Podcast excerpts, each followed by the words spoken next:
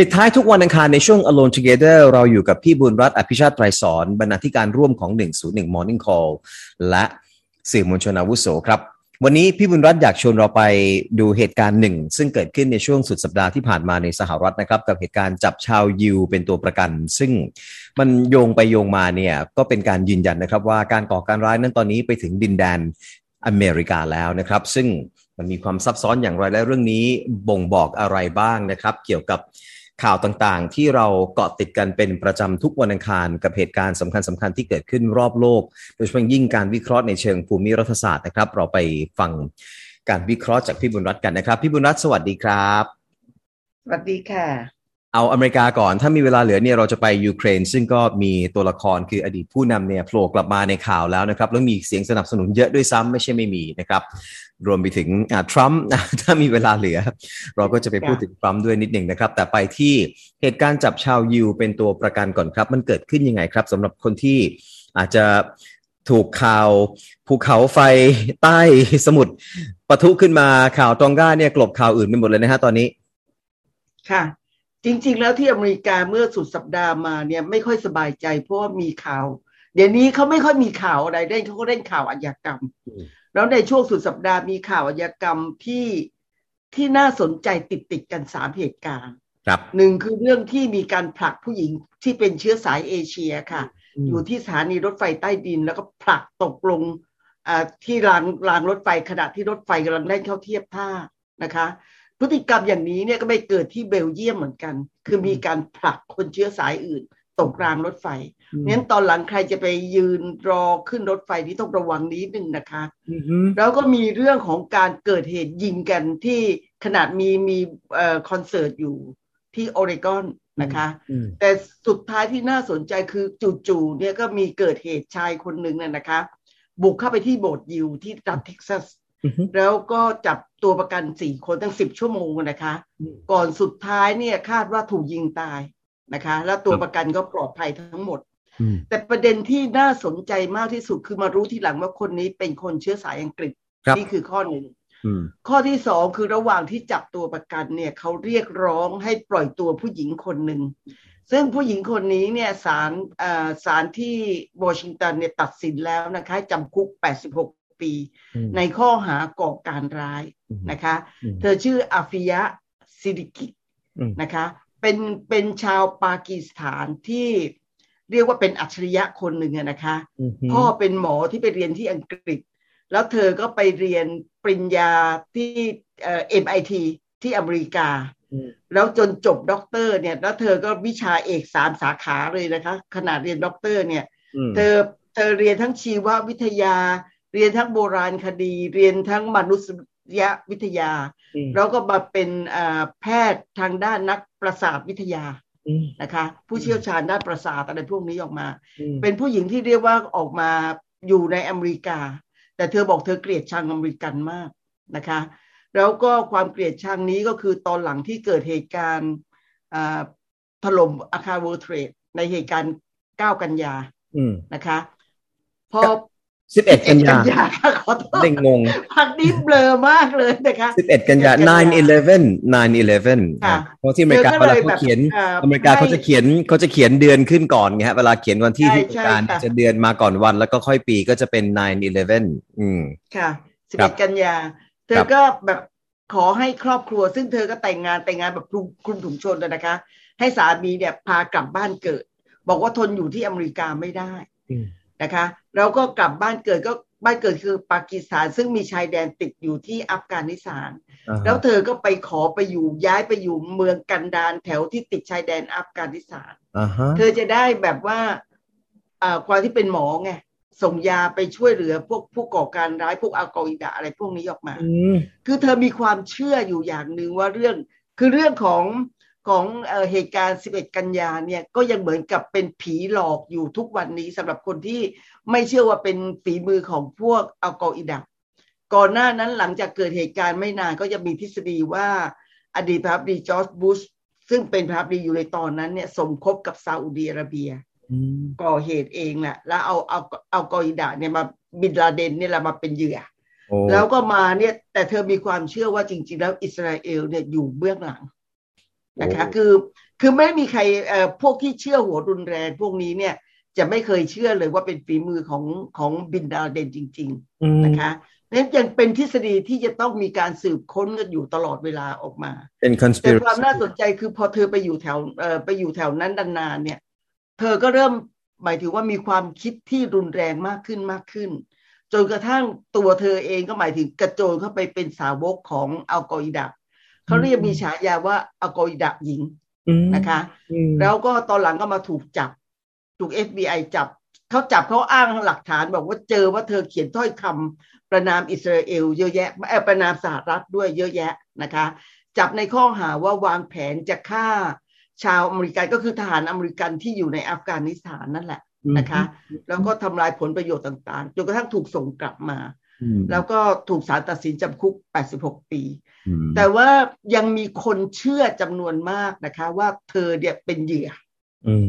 นะคะ แม้กระทั่งในชาวชาวในหมู่ ในหมู่คนที่เชื้อสายอื่นที่อยู่ในสหรัฐ ก็มีการเคลื่อนไหวหลายครั้งนะคะ เรียกร้องให้ปล่อยเธอว่าเธอเนี่ยตกเป็นเหยื่อนะคะ ถูกตั้งข้อหาหลอกๆออกมาครับแล้วก็มีการก่อการร้ายหลายครั้ง แล้วเรียกร้องให้ปล่อยเธอ อืมอย่างเช่นที่มีการบุกเอ่อก่อการร้ายถล่มใหญ่มากที่แอลจีเรียเมื่อไม่กี่ปีมาก่อนหน้านี้ค่ะสองสามปีก่อนหน้านี้ ก็เรียกร้องให้ปล่อยเธอเหมือนกันนะคะอืมสิ่งที่น่าสนใจก็คือ เธอจะจริงเท็จอะไรก็ไม่ว่านะคะ เป็นการตอกย้ำว่าอ่าหนึ่งการก่อการร้ายได้กลับไปที่สหรัฐจริงนะคะ หลังจากที่มีการพูดกันว่า เมื่ออเมริกันถอนทหารออกจากอัฟกานิสถานแล้วเนี่ยกลัวว่าการก่อการร้ายจะ แพร่ระบาด แล้วเราก็เคยพูดกันแล้วว่าระวังระวังที่อเมริกาด้วยนะคะอืมนี่ก็คือสิ่งที่เกิดขึ้นอืมสองปัญญาชนจำนวนมาก ตอนนี้คือสนับสนุนการใช้ความรุนแรงในการต่อต้านสหรัฐ หรือว่าพันธมิตรด้วยอืมวิธีที่รุนแรงนะคะอืมตอกย้ำเหมือนกับตอนเกิดเหตุการณ์ที่อ่าวันอีสเตอร์ที่ที่ศรีลังกาอ่า จำได้ไหมคะครับตัวการพวกนี้คือเศรษฐีมีเงินแล้วก็มีอืมความรู้เรียนจบปริญญากันทั้งนั้นหรืออืมงั้นสิ่งที่พึงระวังคือ นอกเหนือจากระวังเพื่อนบ้านที่คนไหนเงียบขรึมเป็นคนดีไม่ทำอะไรแล้วเนี่ยนะจริง ๆ พวกนี้เนี่ยก็เป็นตัวอันตรายคนหนึ่งว่าลึกๆเขาคิดยังไง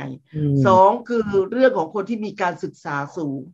พวกนี้ก็จะไม่เชื่อข่าวที่ปรากฏออกมามากมายไงเพราะเขารู้ว่ามีข่าวหลอกข่าวปล่อยอืม แล้วก็รู้เรื่องว่ารัฐบาลจริง ๆทำอะไรบ้างอืมใช่ไหมคะอืมนี่ก็คือข้อที่พึงระวัง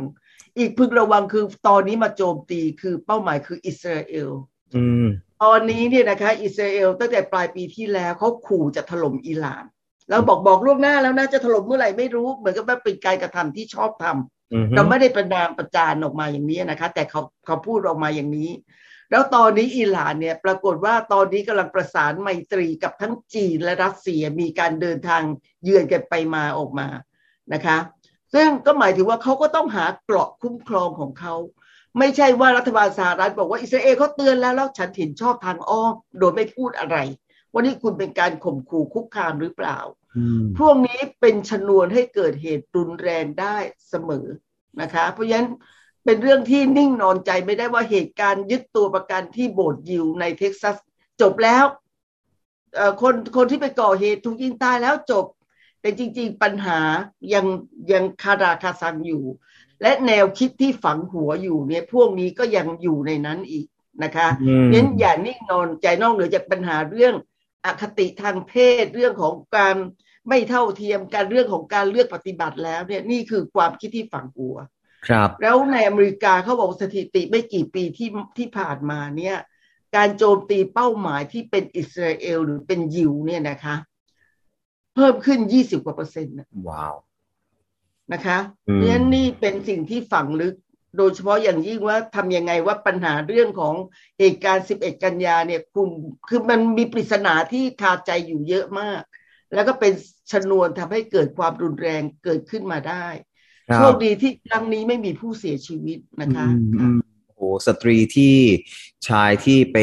ก่อเหตุ แล้วจนถูกยิงเสียชีวิตเนี่ย เรียกร้องให้มีการปล่อยตัวเนี่ยก็คืออาฟิจยะบ MIT ด้วยนะครับค่ะแล้วก็ยังยังสามารถที่จะเปลี่ยนความคิดได้มากขนาดนี้ เทรนด์แบบนี้พี่บุญรัตน์ กังวลว่ามันจะเกิดขึ้นในประเทศไทยด้วยไหมครับ เพราะเมื่อวานนี้เพิ่งคุยกับพี่แพทย์ไปเรื่องของอกลุ่มคนจำนวนหนึ่ง ซึ่งก็ฝังตัวเองอยู่ในโลกของ Twitter แล้วก็ไม่เชื่อข้อมูลที่อื่นแล้วแล้วก็ปั่นกันอยู่ในนั้นน่ะจนคิดว่าสิ่งที่ตัวเองรับทราบจาก Twitter เนี่ยคือสิ่งที่ถูกต้องแล้ว ซึ่งมันก็มีแนวโน้มที่จะนำไปสู่ความรุนแรงได้นะครับ เพราะมันเริ่มจากความเกลียดชังกับถ้อยคำที่ใช้เนี่ยมันก็มันก็นำไปสู่ความรุนแรงได้เหมือนกันนะครับ คือเชื่อว่าเกิดขึ้นได้เสมอค่ะคนะคะ ก่อนนั้นก็เคยเกิดเหตุการณ์แต่เราโชคดีที่ที่สามารถผิดเอ่อสามารถไม่เกิดเหตุนั้นได้สกัดได้ กรณีที่เอาระเบิดซีโฟซุกซ่อนในรถจะไปถล่มสถานทูตอิสราเอลอะไรครั้งนั้นนะคะ เดชบุญที่ออกมางี้งั้นเราสมัยก่อนเนี่ยเราเคยเป็นเป้าหมายเหมือนกัน แต่ยุคหลังเนี่ยซาลงไปมากนะคะแต่ว่าประมาทไม่ได้สักอย่างหนึ่งคือความคิดของคนที่ ไปจมปักอยู่กับคนที่คุณบอกอะค่ะ เชื่อข้อมูลด้านเดียว โดยเฉพาะอย่างยิ่งข้อมูลจากจากสื่อโซเชียลมีเดียนะคะ ซึ่งหลังๆก็จะรู้มีการปั่นมากออกมานะคะ เหมือนกับอดีตประธานาธิบดีทรัมป์อย่างที่เราเคยคุยหลายครั้งนะคะ ใช้ทวิตเตอร์ใช้โซเชียลมีเดียของตัวเองปั่นแล้วก็มีคนเชื่อ เชื่อส่วนหนึ่งออกมานะคะ แล้วตอนนี้ก็ยังพยายามสร้างกระแสอีกเพราะว่าช่วงนี้คือช่วงที่ ช่วยหาเสียงเลือกตั้งกลางเทอมให้กับคนที่ถือว่าเป็นสาวกของเขานะคะมีการเลือกตั้งในต้นเดือนพฤศจิกายนปีนี้ อย่างเช่นเขาพูดมาเลยว่าตอนนี้คนผิวขาวตกเป็นเหยื่อถูกเลือกปฏิบัติ อย่างเช่นการฉีดวัคซีนเนี่ยทำไมต้องไปต่อแถวต้องอยู่รังท้าย ให้คนผิวสีอื่นมีโอกาสได้ฉีดก่อนอะไรพวกนี้ออกมา คือเป็นการสร้างความเกลียดชังมากขึ้นมากขึ้นนะคะก็เป็นเรื่องอันตรายในการปลูกฝังแล้วคนก็เชื่ออยู่ ครับนะคะเชื่ออยู่ออกมาค่ะ ไม่ได้คุยกับพี่บุญรัตน์ในในวาระที่ครบรอบหนึ่งปีเหตุจลาจลที่ Capitol Hill นะครับ 6 มกราคมที่ผ่านมาที่กัมลาแฮร์ริสเองเนี่ยก็มีการเปรียบเทียบว่า โอ้โห เหตุการณ์ในครั้งนั้นเนี่ยถือว่ามันรุนแรงเท่ากับเหตุการณ์ 9-11 เหตุการณ์ 11 กันยา เหตุการณ์ Pearl Harbor เลย ซึ่งก็มีหลายคนที่รู้สึกว่าเธอเพี้ยนไปหรือเปล่า มันเปรียบเทียบกันขนาดนั้นเชียวหรือ แล้วในขณะเดียวกันเนี่ย ความนิยมในตัวไบเดนอยู่มาปีหนึ่งเนี่ยก็ไม่ได้ดีขึ้นเลยนะครับ สังคมอเมริกาเนี่ยยิ่งแตกแยกมากขึ้นโดยซ้ำแล้วแล้วคนที่ยังชอบหรือชื่นชมทรัมป์เนี่ยก็ยังรอวันที่ทรัมป์จะกลับมาเหมือนกัน คือเพิ่งล่าสุดเนี่ยค่ะ ก่อนจะมาพูดไม่ไม่นานเนี้นะคะ ก็มีการสำรวจความเห็นโดยมหาวิทยาลัยแห่งหนึ่ง คะแนนไบเดนเนี่ยตอนนี้เหลือแค่สามสิบสามเปอร์เซ็นนี่หนึ่งข้อห้าสิบแปดเปอร์เซ็นเนี่ย เชื่อว่าประชาธิปไตยในอเมริกากำลังเสื่อมถอย แล้วจำนวนกว่าครึ่ง เชื่อว่าจะเกิดเหตุรุนแรงมากขึ้น เหตุใดที่ครบรอบหนึ่งปีเนี่ยนะคะมีคนเชื่อจำนวนมากเลยค่ะว่า ถ้าทรัมป์สมัครรับเลือกตั้งแล้วได้รับเลือกตั้งเนี่ย อเมริกาจะลุกเป็นไฟอีกครั้งหนึ่ง จะต้องเกิดเหตุสงครามกลางเมืองเขา นักวิชาการหลายคนเขาให้ความเห็นเขาใช้คำว่าสงครามกลางเมืองต้องเกิดขึ้นแน่นอน ถ้าหากทรัมป์ประกาศจะลงสมัครรับเลือกตั้งแล้วจะต้องมีการเลือกตั้งยันเหตุการณ์หนึ่งที่ต่อตามมาตอนนี้เขากำลังจับตามองว่ารายรัฐกำลังเคลื่อนไหว ที่ให้จะมีการแก้ไขธรรมนูญของแต่ละรัฐนะคะ ในเรื่องของการเลือกตั้งว่าให้เอาคะแนนของ popular vote นะคะ ถ้าหากขัดแย้งกับผลที่ได้เนี่ยขัดแย้งกับคะแนน ของคณะผู้เลือกตั้ง electoral vote แล้วเนี่ย เอาคะแนน popular vote เป็นตัวตั้ง เพื่อที่จะสกัดปัญหาว่าคุณลืมเสียงของประชาชนนะคะ เหมือนกรณีของฮิลลารีคลินตันที่ชนะอตอนแข่งกับทรัมป์เนี่ยได้คะแนนป๊อปปูล่าโหวตมากกว่าทรัมป์เป็นล้านล้านเสียงนะคะ แต่แพ้คะแนนของคณะผู้เลือกตั้ง แล้วถ้าหากหลายรัฐสามารถแก้ไขได้ในช่วงสองสามปีนี้นะคะ ให้เอาคะแนน popular vote มา มาเป็นตัวตั้งในกรณีที่ได้คนได้คนที่เป็นตัวแทนมาเนี่ยไม่เหมือนกัน ต้องเอา popular vote มาเป็นเป็นตัวตั้งก็เชื่อว่าจะช่วยผ่อนคลายในเรื่องของการที่กล่าวหากันว่ามีการโกงคะแนนมีการอะไรพวกนี้ออกมาได้นะคะ แต่แต่คะแนนไบเดนตอนนี้อย่างที่บอกสามสิบกว่าเปอร์เซ็นต์เองนะคะ แล้วแล้วตอนที่ทรัมป์เลือกตั้งแข่งกับไบเดนเนี่ย คะแนน popular vote ของทรัมป์ก็ไม่ใช่น้อยนะครับ ทั้งทรัมป์ทั้งไบเดนเนี่ยแซงโอบามานะครับ ค่ะ คือเป็นครั้งแรกที่คนมาออกเสียงเป็นร้อยล้านคนอะ อืมปกติเนี่ยแค่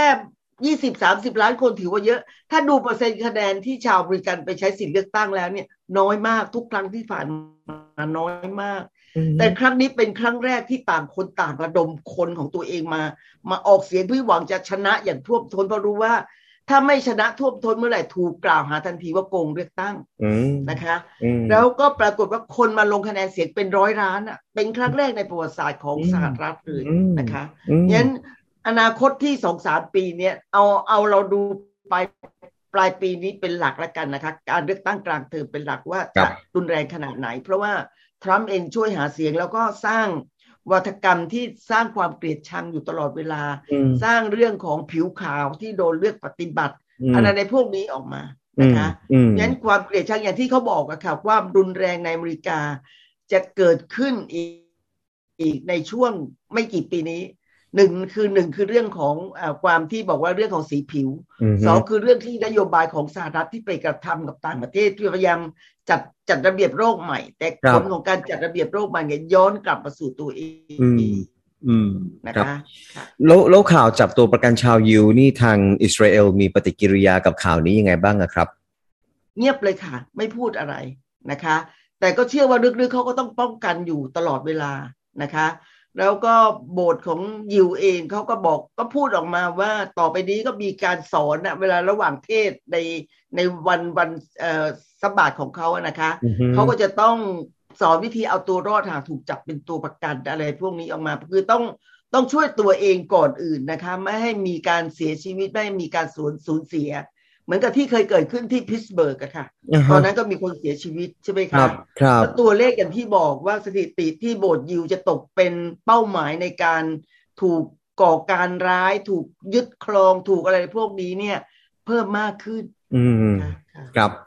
นะจากสหรัฐเรายังพอมีเวลาเหลือไปที่ยูเครนกับตัวละครที่ถูก จับเข้ามาใส่ในสมการความขัดแย้ง หรือว่าเรื่องของการช่วงชิงอำนาจนะครับ นี่เป็นอำนาจเก่าที่กลับมาอยู่ในข่าวแล้วฮะตอนนี้ แล้วก็แล้วก็มีคนออกมาสนับสนุนเยอะด้วยเหมือนกัน แล้วเขาก็ยังปฏิเสธ ทุกข้อกล่าวหาเขาบอกว่าเขาใช้คำว่า politically motivated ข้อกล่าวหาที่มีต่อตัวเขาอืยังไงครับตัวละครตัวนี้ คือยูเครนเนี่ยข่าวนี้หายไปแล้วตั้งแต่ที่เคยบอกนะคะ ว่าจับจับตาต้นปีนี้ รัสเซียจะบุกยูเครนแน่นอน แล้วบอกว่าตอนนี้บุกไม่ได้ เพราะว่าถนนสนามต่างๆ กลายเป็นโคลนผลจากหิมะละลายไงคะ ก็เลยเคลื่อนอะไรไม่ได้ออกมา ก็แล้วพอดีเกิดเรื่องที่คาซัคสถานขึ้นมานะคะ พอเกิดเรื่องคาซัคสถานซึ่งมีมุมลึกๆมากกว่าหลายมากกว่าหลายมุมที่เราเคยพูดอีกด้วยซ้ำไป แล้วน่ากลัวมากนะคะ ก็มาเกิดอพอข่าวหายไปไปปั๊บเนี่ย ข่าวเหมือนทั่วโลกไม่มีข่าวอะไรเลย นั่งเครียดมากเวลาเลือกข่าวในแต่ละวันอย่างที่บอกคุณวารินวันนี้มีอยู่แค่ข่าวเดียวเองนะเนี่ยไม่รู้จะหาข่าวอะไรอะไรพวกนี้ออกมานะก็ยูเครนก็กลับขึ้นมา เพราะว่าเห็นแล้วว่าทางฝ่ายตะวันตกเนี่ยพยายามที่จะหลังจากที่การเจรจากับรัสเซียทั้งในนามของสหรัฐของนาโตในนามของแคนาดาอะไรพวกนี้ไม่ประสบความคืบหน้าหมดเลย แล้วรัสเซียก็บอกว่า คุณมีแต่ยื่นเงื่อนไขมาทำไมคุณไม่เอายื่นเอาเงื่อนไขของเราไปพิจารณาบ้างล่ะ อืมใช่ไหมคะเพราะฉะนั้นตอนนี้ก็เลยหายไป ก็มีจู่ๆก็มีตัวละครขึ้นมา ซึ่งเรารู้เลยว่าจะต้องเป็นการสร้างของตะวันตกขึ้นมา ก็ดึงเอาอดีตพระดีเปโตรโปโรเซนโกค่ะ คนนี้เคยเป็นพระดีในช่วงที่หลังจากยูเครนเกิดเอ่อลุกเป็นไฟนะคะ ไล่ทหารไล่ทหารเอ่อไล่ทหาร ไล่รัฐบาลที่สนับสนุนรัสเซียสนับสนุนปูตินออกไป แล้วเขาก็ขึ้นมามีอำนาจนะคะ แล้วรัสเซียก็ส่งทหารตอนหลังก็ไปยึดคาบสมุทรยึดแหลมไครเมียเอาอย่างนี้เราเรียกแหลมไครเมียนะคะก็ยึดออกมา ก็เลยเขาจะอยู่ในช่วงนั้น แล้วตอนหลังก็เกิดเหตุว่าถูกฟ้องในเรื่องข้อหากบฏ ก็หนีไปอยู่ที่ทางยุโรป นะคะ แล้ววันดีวันดีคืนดีไม่รู้จะทำอะไรบอกว่าฉันจะกลับมาละฉันกลับมาเพื่อจะสู้กับรัสเซีย เพื่อประเทศชาติปกป้องประเทศชาติของเรา คือชูวาทกรรมของความรักชาติขึ้นมา แม้ว่า ตัวเองจะมีข้อหาชะกันอยู่ข้างดันก็ตาม ก็เขาเชื่อว่าผลของการปลุกระดมคือกลับไปก็ปลุกระดมคนที่สนับสนุนเขาเนี่ย ให้ใช้พลังมวลชนมาตอบโต้ ปกป้องเขาไม่ให้ถูกศาลตัดสินจำคุกหรืออะไรสักอย่างหนึ่ง แล้วก็สร้างข่าวขึ้นมาในเรื่องของการรักชาติเพื่อจะต่อต้านรัสเซียนะคะงั้นตัวละครตัวนี้เราก็ต้องจับตามองว่าจู่ๆโผล่ขึ้นมาแล้วทำอะไรได้บ้างนะคะครับเอาแล้วที่เมื่อสักครู่ ผมไม่อยากให้ผู้ฟังของเรา groupie ของเราอารมณ์ค้างที่พี่บุญรัตน์บอกว่าคาซัคสถาน ขุดไปขุดไป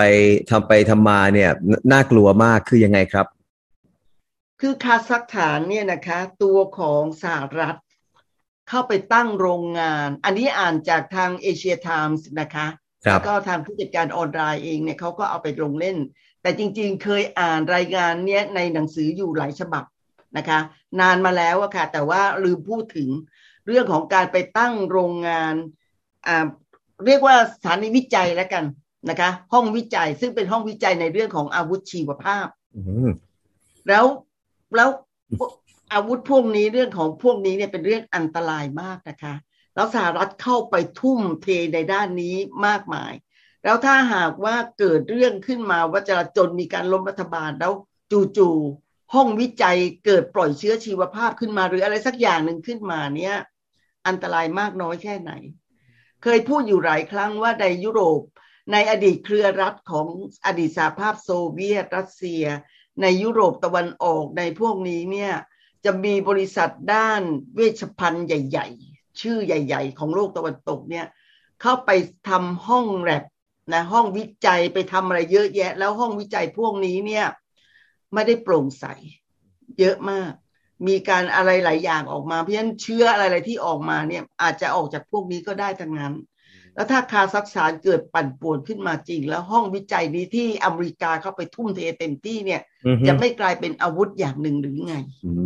นะคะเพราะฉะนั้นต้องต้องตามขึ้นไปเรื่อยๆว่าไม่ได้เบื้องลึกไม่ได้อยู่เฉพาะการล้มรัฐบาลชุดนี้ ที่ยังสนิทสนมกับรัสเซียเพียงอย่างเดียวด้วย